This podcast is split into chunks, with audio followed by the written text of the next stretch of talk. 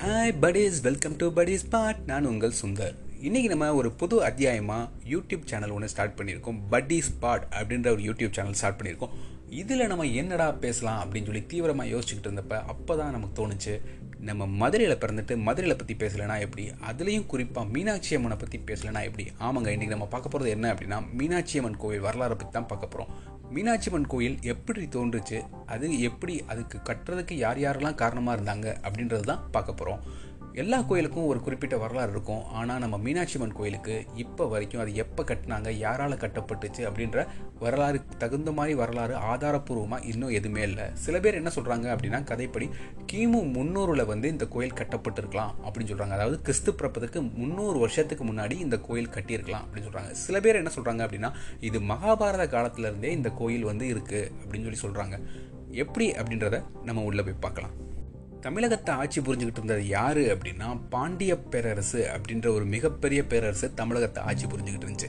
மதுரையை மையமாக தலைநகராக வச்சு பாண்டிய பேரரசு ஆட்சி பண்ணிக்கிட்டு இருந்தாங்க. தமிழகம்ன்றது இப்போ இருக்க நம்ம தமிழ்நாடு இல்லைங்க. மொத்தம் தென்னிந்தியாவில் இருக்க மித் ஐந்து மாநிலங்கள் சேர்ந்தது தான் வந்து தமிழ்நாடாக இருந்துச்சு. அதுதான் வந்து பாண்டிய பேரரசு ஆட்சி பண்ணிட்டு இருந்தாங்க. அதில் மலையத்துவஜ பாண்டியன் அப்படின்ற மன்னர் வந்து இருந்தார்.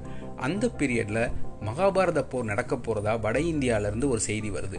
மகாபாரத போரில் வந்து இரண்டு குழுவாக பிரிஞ்சு சண்டை போட போகிறாங்க பாண்டியர்கள்னு பாண்டவர்கள்னு ஒரு குழுவும் கௌரவர்கள் அப்படின்ற ஒரு குழுவும் வந்து பிரிஞ்சு சண்டை போட போகிறாங்க அப்படின்னு சொல்லி தகவல் வருது. அந்த மகாபாரத போரில் வந்து பதினெட்டு அக்ரோனி படைகள் மோதப்போகுது அப்படின்னு சொல்லி சொல்கிறாங்க பதினெட்டு அக்ரோனி படை அப்படின்னா என்ன அப்படின்னா ஒரு அக்ரோனி படையில் ஒரு லட்சத்தி நாற்பதாயிரம் வீரர்கள் இருந்தாங்க அப்படின்னா அது வந்து ஒரு அக்ரோனி படை அப்படின்னு சொல்லி சொல்லுவாங்க.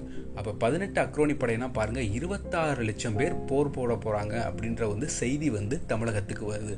அதில் வந்து பதினோரு அக்ரோனி படை வந்து கௌரவர்கள்ட்டையும் ஏழு அக்ரோனி படை வந்து பாண்டவர்கள்ட்டையும் இருந்திருக்கு.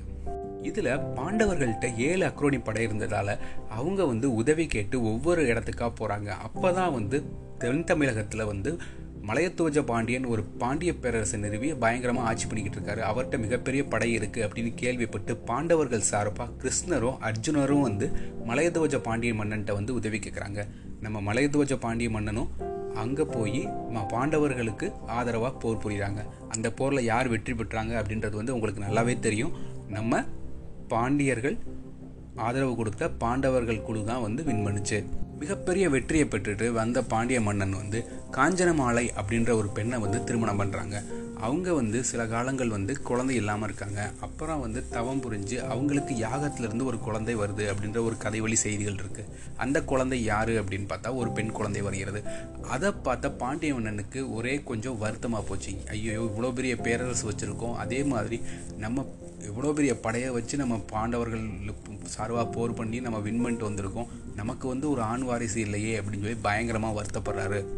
அந்த பிறந்த பெண் குழந்தையும் பார்த்தோம் அப்படின்னா மூன்று மார்பகங்களோட பிறகுது இதை பார்த்து ரொம்ப வருத்தப்பட்டு ரொம்ப ஃபீல் பண்ணுறாரு அந்த டைமில் ஒரு முனிவர் வந்து என்ன சொல்கிறாரு அப்படின்னா இந்த பெண் குழந்தை வந்து மிகப்பெரிய அரசாளும் பொறுப்பில் வருவாங்க. இந்த பெண் குழந்தையை தெய்வமாக எல்லாரும் வழிபடுவாங்க. அதே மாதிரி இந்த குழந்தைக்கு மூன்று மார்பகங்கள் இருக்குல்ல அதில் ஒரு மார்பகம் வந்து அவங்களோட ஆண் துணையை பார்க்கும்போது அதுவாகவே மறைஞ்சிரும் அப்படின்னு சொல்லி இந்த முனிவர் சொல்கிறாரு இதை கேட்ட பாண்டிய மன்னன் கொஞ்சம் நிம்மதியாகி அப்புறம் இந்த பெண் குழந்தைய ஒரு ஆண் குழந்தை மாதிரியே வளர்க்க ஆரம்பிக்கிறாரு. குழந்தைகளுக்கு ஆண் குழந்தைக்கு தேவையான எப்படி போர் பயிற்சி கொடுப்பாங்களோ அந்த எல்லா போர் பயிற்சிகளும் இந்த மீ இந்த குழந்தைகளுக்கும் கொடுக்குறாரு. இந்த குழந்தைக்கு என்ன பேர் வைக்கிறாரு அப்படின்னா பிறக்கும் போதே இந்த குழந்தையோட கண் வந்து மீன் போல இருந்ததுனால இந்த குழந்தைக்கு மீனாட்சி அப்படின்னு சொல்லி பேர் வைக்கிறாரு. போர் பயிற்சிகள்லாம் பெற்ற அந்த குழந்தைய வந்து தன்னோட ஒவ்வொரு போருக்கும் வந்து இந்த மன்னன் வந்து கூட்டு போகிறாரு கூட்டு போகும்போது மீனாட்சியும் வந்து தனியாக போய் போர் புரியிற அளவு மிக திறமையான போர் வீராங்கனையாக வராங்க. இவங்களும் போய் ஒவ்வொரு இடத்துலையா போர் பண்ணி மிகப்பெரிய வெற்றியும் அடைகிறாங்க இதை வந்து சவுத் இந்தியாவில் எல்லா பகுதியிலையும் கைப்பற்றின மீனாட்சி இப்போலேருந்து வட நோக்கி வட இந்தியாவை நோக்கி போய் படையெடுக்க போகலான்னு சொல்கிறாங்க அதுக்கு முன்னாடி இங்கே இருக்க தமிழக மக்கள் குறிப்பாக மதுரையில் இருக்க மக்களுக்கு பயங்கரமாக செய்கிறாங்க அவங்களால எல்லா உதவிகளும் மக்களுக்கு எல்லாருமே செய்கிறாங்க இதை பார்த்த மக்கள் வந்து மீனாட்சியை வந்து ஒரு தெய்வமாகவே வழிபட ஆரம்பித்தாங்க இவங்க போகிற இடம்லேருந்து எல்லா இடத்துலையும் வெற்றி மேலே வெற்றி வருது. மக்களுக்கும் இவ்வளோ உதவிகள் செய்கிறாங்க இவங்க கண்டிப்பாக ஒரு மனித பிறவி இல்லை இது வந்து தெய்வ பிறவி அப்படின்னு சொல்லி இவங்கள வந்து தெய்வமாக கும்பிட ஆரம்பி ஆரம்பித்தாங்க அந்த டைமில் மீனாட்சி வந்து போ படையெல்லாம் திரட்டிக்கிட்டு வட இந்தியாவை நோக்கி போகிறாங்க வட இந்தியாவில் ஒவ்வொரு இடமா வென் பண்ணிட்டு கடைசியாக இமயமலையை நோக்கி போகிறாங்க இமயமலையில் யார் ஆட்சி பண்ணிக்கிட்டு இருந்தாங்க அப்படின்னா சிவபெருமான் அப்படின்ற ஒருத்தர் ஆட்சி பண்ணிக்கிட்டு இருந்தார். அந்த சிவனை வந்து இரண்டு பேருக்கும் பயங்கரமாக போர் நடந்துக்கிட்டு இருக்கு. அந்த போரில் வந்து யார் வெற்றி பெறுவாங்க அப்படின்னு யாருக்குமே தெரில பயங்கரமாக கண்டினியூஸாக போர் நடந்துக்கிட்டே இருக்குது அதனால ரெண்டு வீரர் ரெண்டு அரசர்களும் சேர்ந்து ஒரு முடிவுக்கு வரலாம் அப்படின்னு சொல்லி சமாதான உடன்படிக்கைக்கு வரலாம் அப்படின்னு சொல்லி ஒரு இடத்துல வந்து பேச வராங்க அப்போ வந்து சிவனும் மீனாட்சியும் ஒருத்தர் ஒருத்தர் முதல் முறையாக பார்க்குறாங்க ரெண்டு பேரும் முதல் முறையாக ஒருத்தர் ஒருத்தர் பார்க்கும்போது ரெண்டு பேருக்கும் காதல் வந்துடுது அந்த காதலை வந்து இந்த மீனாட்சி வந்து நம்மளோட கணவர் இவர் தான் அப்படின்னு சொல்லி ஒரு முடிவுக்கு வராங்க அந்த டைமில் மீனாட்சியோட ஒரு மார்பகம் வந்து தானாகவே மறைஞ்சிடறதா ஒரு செவிவழி செய்திகள் உண்டு. இரண்டு பேருக்குமே வந்து கோலாகலமாக பயங்கரமாக பெரிய லெவலில் திருமணம் நடக்குது. அந்த திருமணத்துக்கு எல்லா ஊர்லேருந்து எல்லா மக்களும் பய எல்லாரும் வராங்க.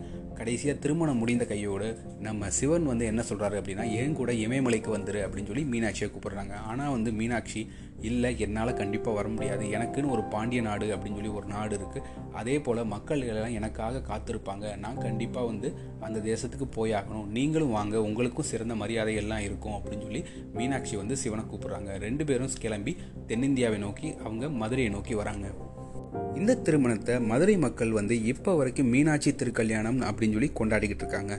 கொஞ்ச நாள் இருந்த சிவபெருமான் வந்து சரி கொஞ்ச நாள் உன் பேச்சை கேட்டு நான் இங்கே இருந்துட்டேன். இப்போ நீ என் கூட இமயமலைக்கு வா அப்படின்னு சொல்லி மீனாட்சியை கூப்பிடுறாங்க. மீனாட்சியும் சரி விருப்பம் இல்லாமல் இருந்தாலும் கணவர் கூப்பிடுறாரே அப்படின்றதுக்காக வந்து தமிழ் மக மக்களை விட்டுட்டு அவங்க இமயமலைக்கு போகிறதா முடிவு பண்ணுறாங்க அங்கே இருந்த மக்களுக்கு எல்லா உதவிகளும் செஞ்சுட்டு கடைசியாக அவங்க வந்து இமயமலையை நோக்கி போகிறாங்க மதுரையில் உள்ள மக்கள் வந்து அவங்க போனாலும் அவங்க நினைவாக வந்து ஒரு கோயிலை கட்டி அதில் மீனாட்சியோட உருவத்தை வந்து தெய்வமாக வச்சு வழிபட ஆரம்பித்தாங்க அந்த கோவில் அப்படின்றது என்ன அர்த்தம் அப்படின்னா கோ அப்படின்னா அரசன் இல் அப்படின்னா வீடு. அரசன் வாழ்ந்த வீடு. அதைத்தான் நம்ம இப்போ கோவில் அப்படின்றது சொல்லிகிட்டு இருக்கோம். அப்போ பாருங்கள் மீனாட்சின்னு ஒரு தெய்வத்தை வந்து ஒரு சாதாரண பெண் அரசியை வந்து தெய்வமாக வழிபடுற அளவு அவங்க எவ்வளோ தூரம் பண்ணியிருப்பாங்க அப்படின்னு பாருங்கள் இப்போ அப்படியே நம்ம திருவள்ளுவர் காலத்துக்கு வரலாம். திருவள்ளுவர் ஔவையார் போன்ற மிகப்பெரிய கவிஞர்கள் எல்லாருமே அவங்களோட பாடல்களை இங்கே வந்து தான் அரங்கேற்றி இந்த பாடல்களை வந்து சொன்னதாக வரலாறு இப்போவும் சொல்லிக்கிட்டு இருக்கு இப்போ நம்ம அப்படியே வந்து பதினாறாம் நூற்றாண்டுக்கு போகலாம் பதினாறாம் நூற்றாண்டில் அலாவுதீன் கில்ஜி அப்படின்ற ஒரு மிகப்பெரிய சுல்தான் வந்து வட இந்தியாவில் ஆட்சி பண்ணிட்டு இருந்தாங்க அவங்களோட படைத்தளபதியாக யார் இருந்தார் அப்படின்னா மாலிக் காபூர் அப்படின்ற ஒரு படைத்தளபதி இருந்தார்.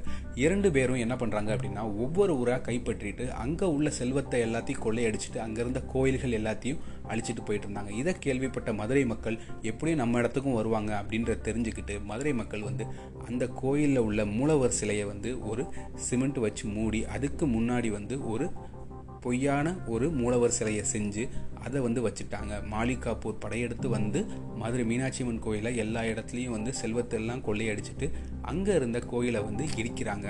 அவங்க எப்பயும் பண்ணுற மாதிரி இதை மதுரை மக்கள் முன்னாடியே தெரிஞ்சு அந்த மூலவர் சிலையை மாற்றி வச்சனால அந்த சிலையை வந்து இதுதான் ஒரிஜினல் சிலை அப்படின்னு நினச்சிட்டு அந்த சிலையை இடிச்சிடுறாங்க. இப்போ வரைக்கும் நீங்கள் மீனாட்சி அம்மன் கோயிலுக்குள்ளே போய் பார்த்தீங்க அப்படின்னா உட்பிரகாரத்தில் வந்து அந்த சிவன் சிலை இப்போ வரைக்கும் மாலிகாபுரால் தாக்கப்பட்ட சிவன் சிலை வந்து இப்போ வரைக்கும் இருக்கும். அதை பார்த்தீங்க அப்படின்னா உங்களுக்கே அது புரியும். இப்போ இருக்கிற நம்ம மீனாட்சி அம்மன் கோயிலை கட்டினது யார் அப்படின்னா மன்னர் திருமலை நாயக்கர் அப்படின்ற விஜயநகர பேரரசை சேர்ந்த ஒரு மன்னரால் கட்டப்பட்டிருக்கு. அவரோட காலத்தில் தான் முகமது யூசுப் கான் அப்படின்ற ஒருத்தர் வந்து வராரு. அவர் எப்படி அப்படின்னா ஒவ்வொரு ஊராக கைப்பற்றிட்டு அங்கே உள்ள செல்வங்கள்லாம் கொலையடிச்சிட்டு வராரு. இப்போ மதுரையை கைப்பற்றலாம்னு சொல்லி வந்துக்கிட்டு இருக்காரு. வரும்போது ஆற்காடு நவாபோட உதவியோட இந்த கோயிலை கைப்பற்றி இந்த கோயிலில் உள்ள செல்வங்கள் எல்லாத்தையும் கொள்ளையடிச்சிட்டு இந்த கோயிலை நவாப் சொல்படி இந்த கோயிலை இடிச்சிட்டு மசூதி கட்டலாம் அப்படின்னு சொல்லி நவாப் சொல்கிறாரு ஃபஸ்ட்டு ஆரம்பத்தில் ஒத்துக்கிட்ட நம்ம யூசுப் கான் அப்புறம் என்ன பண்ணுறாரு அப்படின்னா மக்களோட பாசத்தையும் மக்களோட நம்பிக்கையும் பார்த்துட்டு இல்லை இந்த கோயிலை இடிக்க வேணாம் அப்படின்னு சொல்லி இந்த கோயிலுக்கு பாதுகாப்பு வந்து நவாப்கிட்ட இருந்து பாதுகாப்பு இவரே கொடுக்க ஆரம்பிக்கிறாரு. அவரோட பேரை மருதநாயகம் அப்படின்னு சொல்லி மாற்றிக்கிறாரு ஆமாங்க நம்ம கமல் சார் நடிக்கிறதா இருந்த மருதநாயகம் படம் தான் இந்த கதையை வச்சு தான் வரும். அப்புறம் வந்து கிறிஸ்டியன் மிஷினரி வந்து இந்தியாவுக்குள்ளே வராங்க.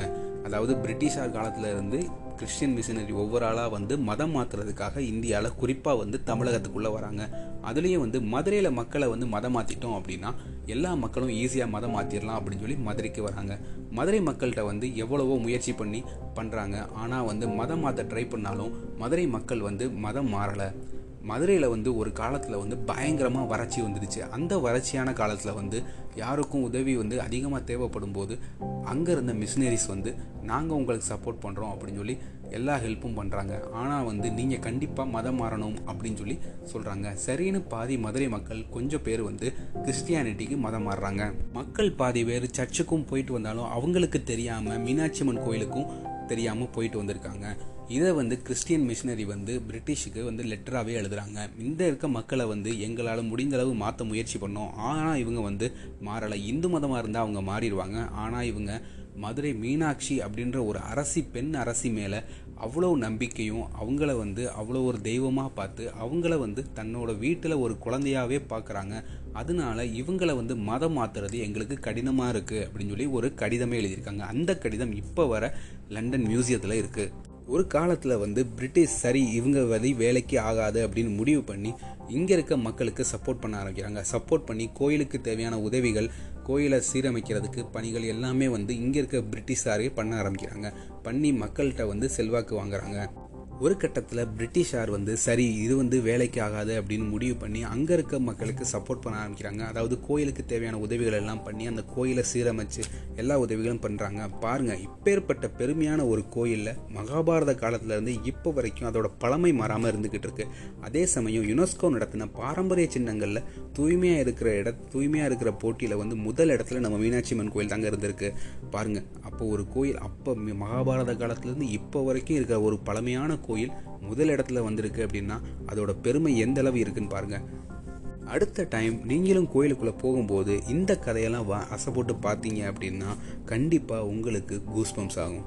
மீண்டும் இது போல ஒரு நல்ல பதிவில் சந்திப்போம். இது உங்களுக்கு பிடிச்சிருந்துச்சு அப்படின்னா மறக்காமல் லைக் ஷேர் அண்டு சப்ஸ்கிரைப் பண்ணுங்கள் அதே நேரத்தில் பெல் ஐக்கானையும் ப்ரெஸ் பண்ணுங்கள் இது உங்கள் படி ஸ்பாட் நன்றி.